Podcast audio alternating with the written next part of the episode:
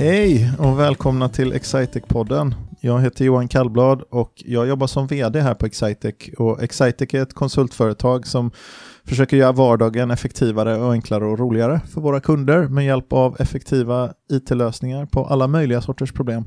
Och idag har jag fått besök av en kollega som heter Tobias Krispinsson. Och hej Tobias förresten. Hej Johan, hej. Hej, och den här podden den handlar ju då för det mesta om vår personal, alltså mina kollegor och någon gång ibland lite externt. Men du är synnerligen intern. Ja, det kan man väl ändå säga. Ja, jo, men definitivt. Visst är du alumni av traineeprogram? Ja, det stämmer bra. Jag gick traineeprogrammet, det började 2017 då egentligen, så 1,5 år sedan typ. Ja. Just det. Den fantastiska kullen 2017. Ja, exakt. Hur många var ni då sen gick det? Vi var 19 som började då. Och det är väl också 19 som är kvar än idag, tror jag. Det var där du tänkte komma till. Jag gissade Vi insåg det när vi satt och pratade någon för ett par veckor sedan. Så här, vi trainee-kollegor bara, det är faktiskt ingen som har slutat från åren. Det är lite, det är jag kul. Tycker det måste ni faktiskt hålla. Det blir faktiskt legend. Stuff of legends. Där. Exakt. Det är starkt. Så lite mycket intern press och sånt. Ja, precis. Men det roliga är också att när man börjar tänka på vem är det som kanske ska sluta först så man kommer inte riktigt på någon heller. Men du Tobias, vad gör du på jobbet? Men jag jobbar på vårt område som heter digitalisering. Yeah. Så det blir ju en hel del programmering för min del, egentligen webbutveckling som vi i största del gör på digitalisering. Mm.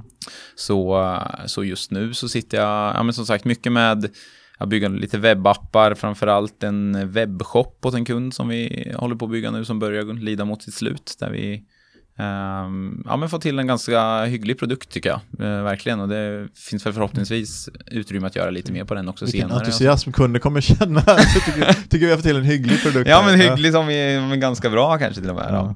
Ja, men verkligen. Så det är en avvägning ofta också mellan hur mycket pengar man ska lägga och funktionalitet, komplexitet, alltså innehållsrikedomen i funktionaliteten, enkelheten för en användare. Absolut. Hur mycket tid man har och hur mycket pengar man har, de sakerna måste ju liksom vägas ihop till någon form utav helhet. Men det är säkert, kunden kommer säkert känna sig starkast entusiasm över att det ändå var hyggligt. Ändå ett hyggligt resultat. Ja. Precis, absolut. Ja, det är bra. Har du gjort någonting här som du tyckte var mer än hyggligt, till och med bra? till och med bra? Oj. Du menar liksom av mina tidigare projekt? Ja, men liksom absolut, det är flertalet, men när vi har jobbat dels med DAFO som är en av våra större kunder, så har väl jag varit ganska involverad och liksom gjort ganska mycket på den appen till exempel, och nu mot slutet när de har börjat takta ner lite grann där, så har jag varit den som har skött webbdelarna. Förut var vi ett ganska stort team på 6, 7, 8 personer. Ja. Men nu har vi väl gått ner lite grann i tempo där, och då är det jag som har tagit hand mycket om webbdelarna då, tillsammans med en kollega som har tagit lite mer projektledaransvar. Så där tycker jag, där är jag väldigt nöjd med den. Den är snygg också. Ja, men den är ganska snygg. Och den börjar, och mycket funktionalitet. Ja, den är otroligt mycket funktionalitet. Så den är en väldigt stor applikation som är kul att utveckla på. För det är kul när man får, vi har en ganska bra arkitektur rent programvarumässigt på den. Så det är ganska lätt att vi har byggt upp den på ett sånt sätt så att det är ganska lätt att lägga till ny funktionalitet. Så man behöver inte liksom börja om från början eller tänka att lägga till det här så kanske det skiter sig någon annanstans. Utan den är ganska skalbar, skulle jag säga, som applikation så. Mycket på grund av att vi har duktiga kollegor som kanske har byggt den från grunden. Så. Tobias, vad har du innan du började på Excitec? Vad gjorde du då? Då pluggade jag på Linköpings universitet, som många andra här. Ja. Pluggade informationsteknologi, så IT egentligen, som under 5 år egentligen. Så. Kan man säga. Ja, det är en ganska liten utbildningsgren, är det inte det? Absolut. Vi var väl... Det är det minsta programmet på D-sektionen då, som det tillhör. Så vi var 40 personer när vi började. Sen efter 3 år var vi väl 20. Och oj då. Efter 5 år var vi väl 10. Det är lite som Hunger Games. Fast lite. Inte så våldsamt. nej, precis. Lite så blev det väl. Så det är många som... jag vet inte, det är många som antingen hittar de jobb eller så hittar de någon annan utbildning att gå på. Men jag tog mig ut. Ja, har du tagit din examen? Ja, men det har jag faktiskt gjort. Det var ett mål som jag kände. Men bara 10 alltså? Som ja, men någonting sånt. Nu kanske det börjar bli, som tog ut i tid alltså. Sen så är det väl, börjar det kanske bli en 15 personer nu då. Vad tyckte de? Kan du rekommendera det programmet? Definitivt. Jag tycker man IT och liksom den hela datadelen är väldigt rolig, men jag visste nog inte riktigt att jag var så intresserad av liksom den data och ren hårdvarunära saker, och det är väl kanske inte än idag, och det är inte det som IT riktigt inriktar sig på. Då ska man läsa mer datateknik eller datateknologi, utan IT är lite mera, lite mjukare ämnen med användarvänlighet och lite nätverk kanske, och lite den typen av ämnen. Om man vill bygga system som en människa ska använda och inte bara lite, en dator ska använda. Nej, men lite så. Just det. Så det skulle jag definitivt rekommendera. Eller så här. Ja. Jag valde rätt. Hur har du klarat dig här då bland alla de här industriella ekonomistrebrarna liksom, och alla vd-wannabes? Och... ja, precis. Ja, det är ett tufft klimat. Nej, men jag trivs, alltså jag trivs jättebra med IR också. Ja. Men det är verkligen jättetrevligt folk. Jag tycker det är verkligen jätte... Du brukar ju säga att vi försöker anställa de trevliga. Ja, precis. Ja, men jag tycker ändå... och jag ger mig själv rätten att ha i alltså är den här i-linjen, är den här utbildningslinjen industriell ekonomi som är en av paradlinjerna från Linköpings universitet, och en av de första linjerna de börjar med, som är någon form av en crossover mellan en klassisk civilingenjörsutbildning och en civilekonomutbildning då, som är ganska bred kompetensbas, men den kallas ibland då för vd-linjen, och ibland att det är typiskt om man vill bli vd så pluggar man den, och att det inte bara är härliga människor, utan det är många som vill jobba som managementkonsulter och vara lite viktigare än andra. Ja, det är så stereotypen är så i alla fall. Och det finns en viss, det ligger någonting i den. Alltså det finns ju en över... Det är inte helt och hållet så, utan, men det finns ju en över... En ovanligt stor andel av personerna där som är mer åt karriärshållet. Det kan man nog ändå säga. Ja, precis. Inte samma, det går inte att dra samma parallell till IT riktigt. På gott och ont såklart. Så vi har ju sagt att vi vill anställa de IR som inte är rädda för datorer. Mm. Så att, det är bra. Men då blir de ganska trevliga. Exakt. Mycket om det. Och anledningen också till att jag ger mig rätten och hånar den utbildningslinjen är ju att jag själv har gått ändå för 20 år sedan, så jag tycker jag kan få ha rätt att säga vad du vill. Och jobba dessutom som vd. Exakt, verkligen. Bara en sån sak. Gud, vilken schablon. Schablonperson man är. Jag kom av mig lite. Exakt. Men Tobias, hur var det då? Trainee-program, kommer du ihåg det fortfarande? Det var ju som sagt snart 2 år sedan här nästan. Men absolut. Det är klart att man kommer ihåg den tiden. Det var ju för mig, min del, och för många andra så är det ju första jobbet. Så det är ju mycket nytt, bara det att liksom komma ut i arbetslivet och inte ha liksom den här skolan med förbestämda uppgifter att göra. Du ska göra de här mattetalen och sen ska du göra en tenta i slutet av terminen och sen är det, gå på nästa kurs.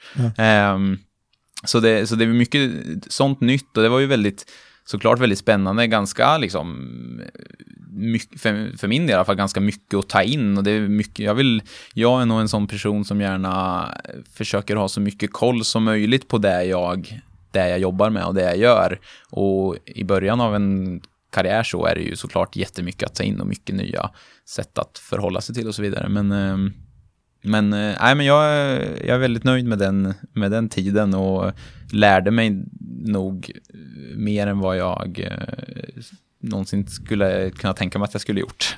Just om programmering, som var ändå där jag kände att det är det jag vill jobba med till en början av i min karriär. Så jag, just utvecklingsmässigt känner jag väl under det halvåret fick mig liksom verkligen att ta nästa steg i min personliga utveckling, om man ska säga. Så. Ett av skälen till att det är just dig som vi har här på besök här i Excitec-podden idag är att du har fått ett specialuppdrag som vi ska göra reklam för, va? Var det inte så? Ja, just det. I alla fall. Det är att du ska vara ansvarig för vårt sommarjobb under 2019, va? Ja, det stämmer. Det är ju superkul, och jag var ju faktiskt ansvarig förra året också. Så redan på tal om liksom trainee och så vidare, redan efter ett halvår som trainee då, och fokus på utveckling, så helt plötsligt blev jag inkastad i att sitta och intervjua folk. Så jag var del av HR, hela HR-snurran, och intervjua folk till vårt sommarjobb. Och det var ju verkligen något jag inte hade räknat med överhuvudtaget när jag började 6 månader tidigare, att jag skulle sitta och intervjua människor. Jag skulle ju sitta och koda och bli duktig på det. Så det är ju ett ansvar som jag tyckte var väldigt spännande och väldigt roligt att ha, för jag tycker jag har haft en hel del kontakt också med studenterna under trainee-tiden, eller under hela min arbetstid här egentligen, studentmässor och så vidare. Så ett naturligt steg för mig var att ta det här sommarjobbsansvaret då egentligen. Så ja, jag vet inte, ska jag reklamföra sommarjobbet lite här, så är det ju något som vi har drivit väldigt många år. Jag tror det är 6:e eller 7:e året i rad nu. Där vi det är inriktat mot digitaliseringsområdet egentligen. Så grejen blir ofta så att man får vara med under ett helt projekt. Vi gör någon form av replikering av ett riktigt konsultprojekt, men kanske i en lite mindre skala då. Där man får först i början ta fram en kravspec och en lösningsspecifikation med antingen en riktig kund eller en fiktiv kund i form av oss då. Där vi antingen behöver något internt, eller att det är någon kund som behöver någon form av produkt. Och sen så får man diskutera med workshops och med möten och internt sådär. Så vad behövs göras? Man specifierar upp det. Och sen så får man också efter det gå in i en utvecklingsfas. Och göra den här produkten och egentligen utveckla den och programmera den så att den möter kundens behov. Och man gör avstämningar under sommarjobbets gång. Där förra året så hade vi 3 sådana sprinter som vi kallar det, där man stämmer av var tredje vecka ungefär vart appen är på väg och vart man ska gå vidare härnäst egentligen. För att sen kunna rappa ihop det. Har ni bestämt vad de ska göra för någonting i sommar? Det har vi inte bestämt än. Det brukar utkristallisera sig närmare sommaren än mars. På hur akuta behov våra kunder har. Ja, precis. Lite så. Nej, men det brukar, men förra året i alla fall så bestämdes det lite senare. Just nu är det väl en hel del att göra på andra fronter, så det blir inte första prioritet nu. Men till sommaren så kommer vi ju definitivt ha ett spännande projekt att för att få det som jag bara tugga tag i egentligen. Ja. Det har varit ett enormt sögtryck till våra sommarjobb de senaste åren. Jag antar att det handlar om att det är ganska tillämpat i någonting som är nära det. Dels är det ganska likt vad jobbet kan tänkas bli efter att man har pluggat klart, och sen så är det ganska tillämpat och inte på sånt som man verkligen har pluggat då. Så det är en tillämpad version av sånt som man har läst akademiskt kanske. Precis. Och det känns som en succéfaktor, men också svårt. Ja, men definitivt. Men som du säger, jag tror verkligen att det hör man ju verkligen när jag har varit på studentmässor och även studentkvällar som jag anordnat och folk som har sökt åt sommarjobbet, att just det finns nästan inga sommarjobb som har den här typen av projekt, eller som går ut på den här saken. Man får faktiskt utveckla sin egen produkt som sen förhoppningsvis då kan användas på riktigt också. Det är inte bara en hittepåuppgift, och det är också någonting som verkligen liknar arbetslivet. Och det blir ju lite som man känner själv när jag är med i projekt och sådär, att det blir ju lite klyschigt så här, men att det blir lite som sitt eget barn, det här projektet. Så det appliceras verkligen i sommarjobbet också. Ja. Måste ändå säga. Ja, men spännande. Hur ligger vi till där då? Har du börjat intervjua människor än? Ja, men det har vi definitivt gjort. Vi har tagit in ett antal för intervju, och vi har faktiskt anställt 2 redan. Ja. Målet är väl att det ska bli ungefär 3. Sen så vet man ju aldrig, men 3 är 3 där vi satsar på, så en till ska in inom de närmsta veckorna egentligen. Så man är nästan sent ut om man söker. Ja, det är det som har blivit lite sjukt nästan. Att redan i februari så var det så här, nästan sent att söka. Ja, det är lite galet. Alltså det vi skulle göra egentligen om vi kunde, vi får grunna på det här. Men vi borde ju skala upp det där och göra mer. För det är sånt oerhört... det kostar inte så jättemycket. Visst, det kostar oss lite pengar, men det kan vi nog klara av att bära. Men det är kulturbyggande och det är dessutom lite av en serv om vi ska vänta oss sånt här känner jag för på riktigt. Ja. Alltså om vi ska vänta oss som arbetsgivare att kunna anställa nästan färdig personal direkt från högskolan i ganska stor volym, kunna få in mycket människor och de ska funka snabbt hos oss, då har vi nästan ett åtagande, tycker jag, tillbaks att göra det möjligt för sådana som pluggar att ha relevanta sommarjobb och göra relevanta saker så att de kan vara färdiga. Jag tycker nästan att det går utanför. Alltså vi kan inte bara titta på vad är bra för oss, vilka uppgifter har vi, utan vi måste titta lite vidare och säga vilket ansvar skulle vi kunna ta om man tittar på. Så jag tycker nog egentligen att vi ska försöka utöka det här. Ska vi göra det? Men alltså med årets söktryck på sommar, både från Linköping men också andra städer, så är ju finns det utrymme för att definitivt utöka sommarjobbet. En bra sak för att göra, om man är osäker på om man kan göra någonting, om man säger så här, jag vill göra det här men jag är lite osäker, orkar jag, vågar. Ett sätt att göra det, och det är ju att skrika ut det till världen, att göra en utfästelse externt och säga att vi kommer göra det här. Så ska vi göra det? Ja, just det. Ja, men det kan vi göra. Oplanerat. Ja, absolut. Fullständigt oplanerat. Nej, men vi kör på 2 täter då. Vi får köra dubbla sommarjobb i år. I år? Ja, okej. Vi satsar på i år redan. Ja. Är det för att klara mig till det? Det kräver ju ändå sin planering, det gör det ju. Då får ni ta tillbaka det och titta på sätt. Jag tycker att ambitionen borde vara att göra det i år. Vi får väl ha löftet att göra det till nästa år. Det kan vara precis, det är ett löfte till att göra det nästa år i alla fall, definitivt. Nej, men vi har pratat om det också. Men, nej, men det, om du tänker på det, Tobias, så är det ju lite grann, alltså vore det inte bättre för oss egentligen om de personerna som vi anställde till exempel in i vårt traineeprogram hade ägnat sina somrar åt att göra sommarjobb av högre kvalitet? Hade inte vi varit en förmånstagare av det om det hade varit så? Absolut, absolut. Det är nog nästan ingen snack om den saken. Skäligen då, vem är det som bör ta ansvar för att det händer då? Att det händer 2 sommarjobb på... vem... I vår industri, om det är så att vi är förmånstagare av att personer hade läst bättre sommarjobb, då är det väl då är det så vi som... att vi bör ta ansvar för att precis. Det blir så. Så det tycker jag. Så rullar jag lite grann. Jag förstår verkligen. Man ska inte bara försöka titta lite utifrån och säga, det är inte bara för vår egen skull. Nej. Även om det är för vår egen skull också. Ja, så, ja just det. Då ser jag bredare ut här. Då hamnar vi lite i... Det hamnar väl lite vid sidan av planerad agenda. Men reklam för vårt sommarjobb, och det ska då inte vara meningslöst att söka. Är det på vår karriärsida som det ligger uppe? Ja, precis där. Så karriär.excitec.se. Ja, eller om det är excitec.se/karriär. Ja, det är någon av dem. Man kommer nog rätt. Och hittar du inte till vår karriärsida men du hittar till vår webbsida, då ska du nog inte jobba i den här industrin. Nej, precis. Om du inte reder ut det. Du, ett segment, för då pratar vi lite om, vi har inte pratat så mycket om dig privat egentligen. Men kommer du härifrån förresten? Ja, härifrån som i Östergötland, men jag kommer egentligen från Finspång ursprungligen. Ja.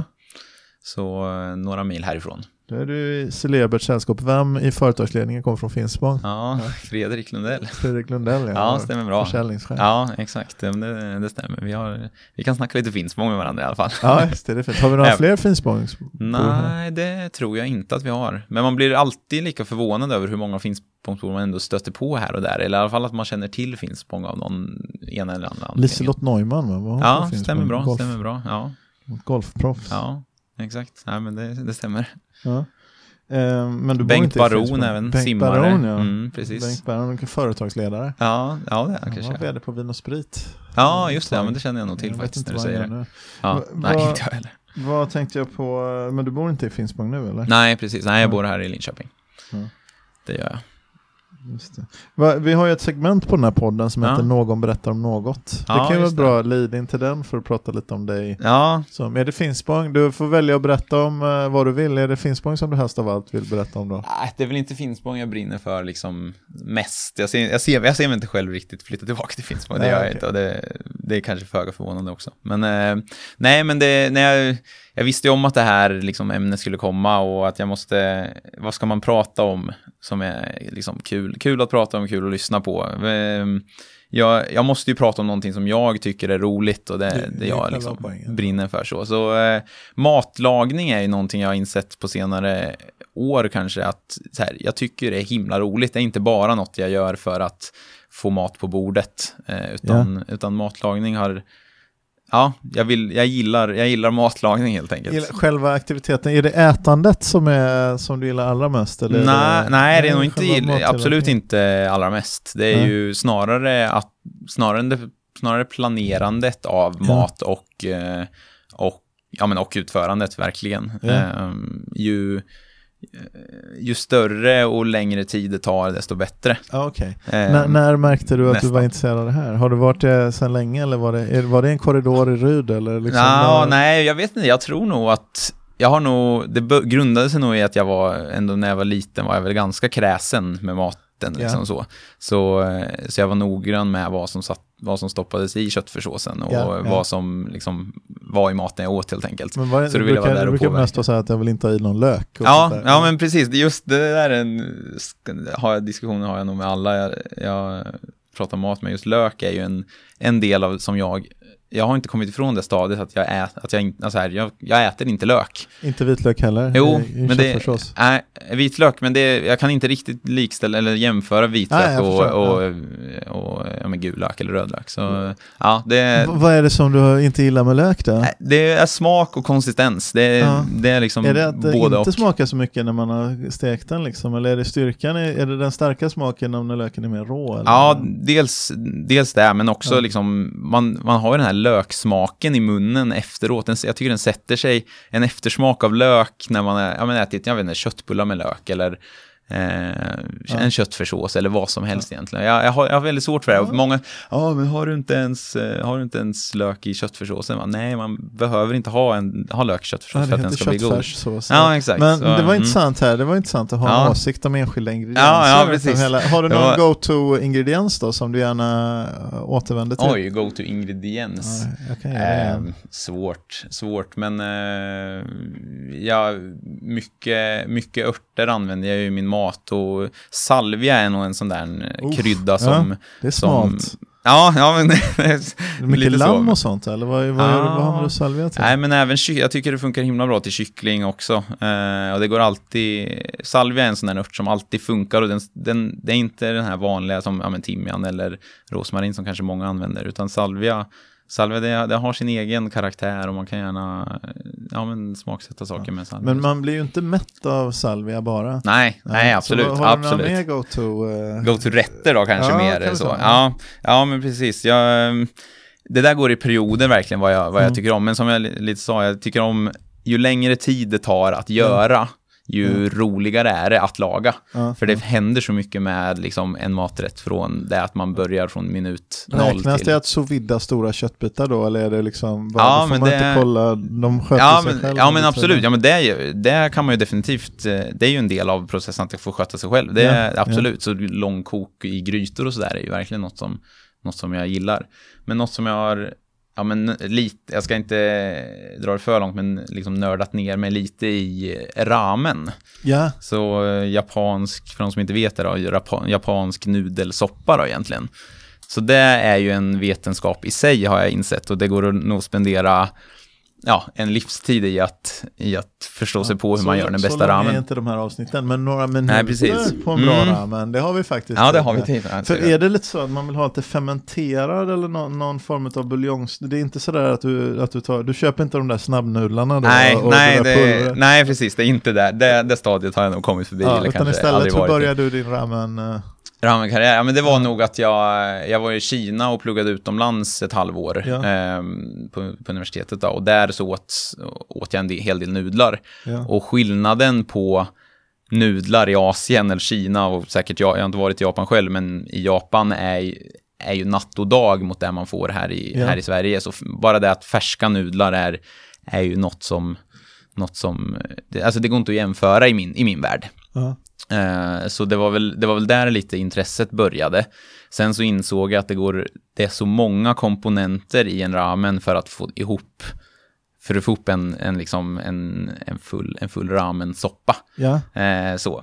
Och det är ju också det tråkiga i det, för att det tar då, visserligen gillar jag att laga mat länge, men varje komponent i sig tar liksom 4 timmar, 8 timmar, 24 timmar att tillaga. Men är detta en hårt hållen rätt också, den ramen ska ha vissa, liksom, du ska ha lite så här, det finns väl vissa komponenter definitivt som är så. Det är som du nämnde, buljongen är ju en sån, det är ju bland den viktigaste, och den ska ju gärna kokas på kycklingben eller på fläskben eller grisfötter till exempel och sådär då, för att få den här riktigt djupa buljongsmaken, så gärna får koka en 24 timmar. Yeah. Sen så har vi som sagt nudlarna. De ska göras, inte köpa torkade nudlar, utan det ska vara färska nudlar. Yeah. För det gör du dina nudlar själv? Jag har inte riktigt kommit så långt än, men jag definitivt ser mig själv göra. Jag har fått precis en pastamaskin så att man kan i alla fall göra nudlar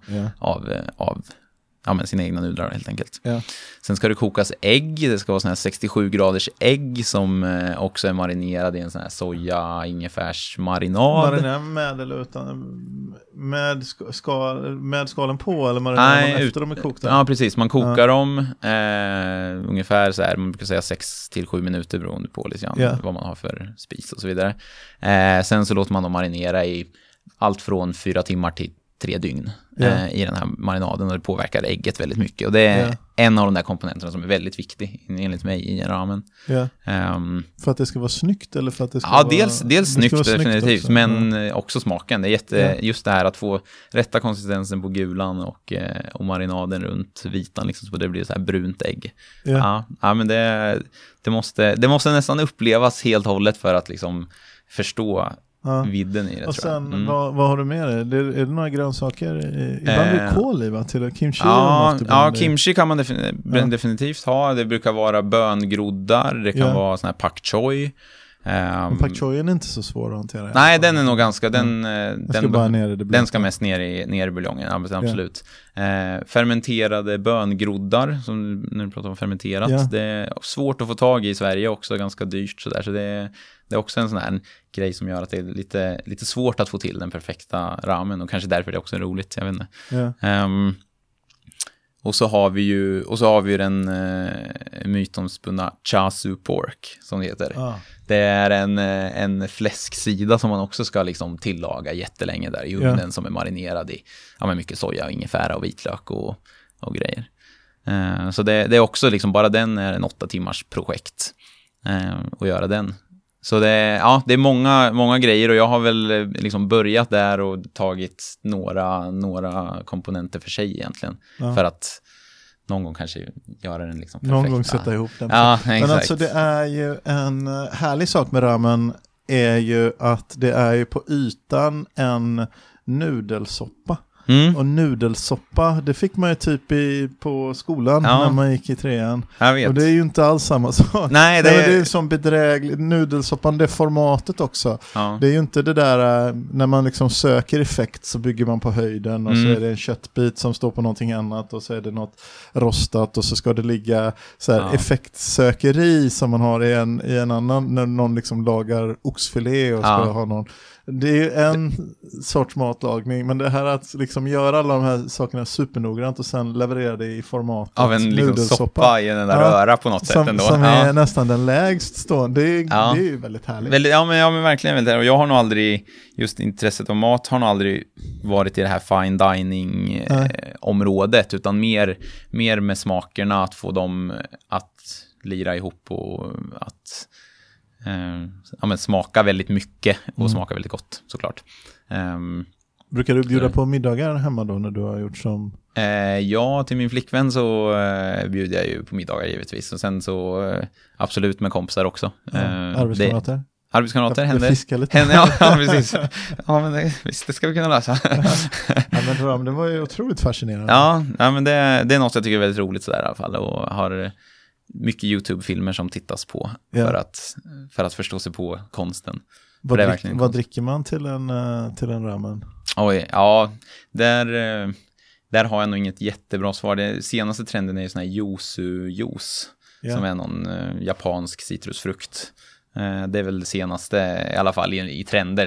Sen har jag testat det någon gång och det var mer en hype än att det passar jättebra kanske till en ramen. Men en kall öl är ju väl någon liten sötma för att möta nudeln. Ja, kanske det, ja. Kan ta en Riesling från Rheingau. Säkert. Det kan man alltid dricka för övrigt.